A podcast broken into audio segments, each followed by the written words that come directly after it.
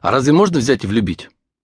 Перефразируя Губермана, любовь от Бога нам дана, замена счастью она, вроде как свыше. Или любовь зла, дальше сами знаете. Она же любовь не картошка, не выкинешь в окошко. О чем все эти высказывания? Поясню. Любовь — это то, что приходит помимо воли человека. И сделать с этим ничего нельзя. Нас она посещает свыше или со стороны. Иногда поднимается откуда-то снизу. Так думать выгодно. Если любовь пришла и управляет мной, то я за себя не отвечаю. Можно делать много глупостей, совершать подвиги или преступления, впадать в депрессию, кончать жизнь самоубийством, можно убийством, прихватив объект обожания.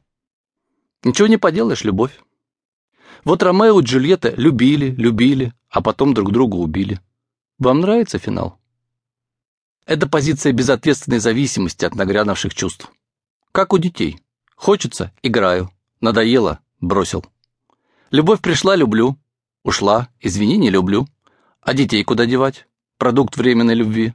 Такое понимание любви снимает с человека ответственность за свои мысли и поступки. Какой с меня спрос? за мою любовь, если она сама пришла и управляет мной. Однако есть другое размышление. Если любовь пришла к вам, или вы ее к себе пришли, то, наверное, можно ее послать еще куда-нибудь, или передать, или решить, что пока такая любовь вам не нужна, нужна другая. Это возможно только при условии, что вы отвечаете за свои чувства. Любовь ведь из чего-то состоит. Почему-то одних людей любят всегда, они вызывают это чувство, а других нет они вызывают другие чувства. Что делают одни и что делают другие, или не делают? Можно ли вызывать любовь, зная, как это получается у других людей? Ведь они могут, почему не вы? Чувство раздражения умеет время от времени вызывать каждый человек, особенно у своих близких.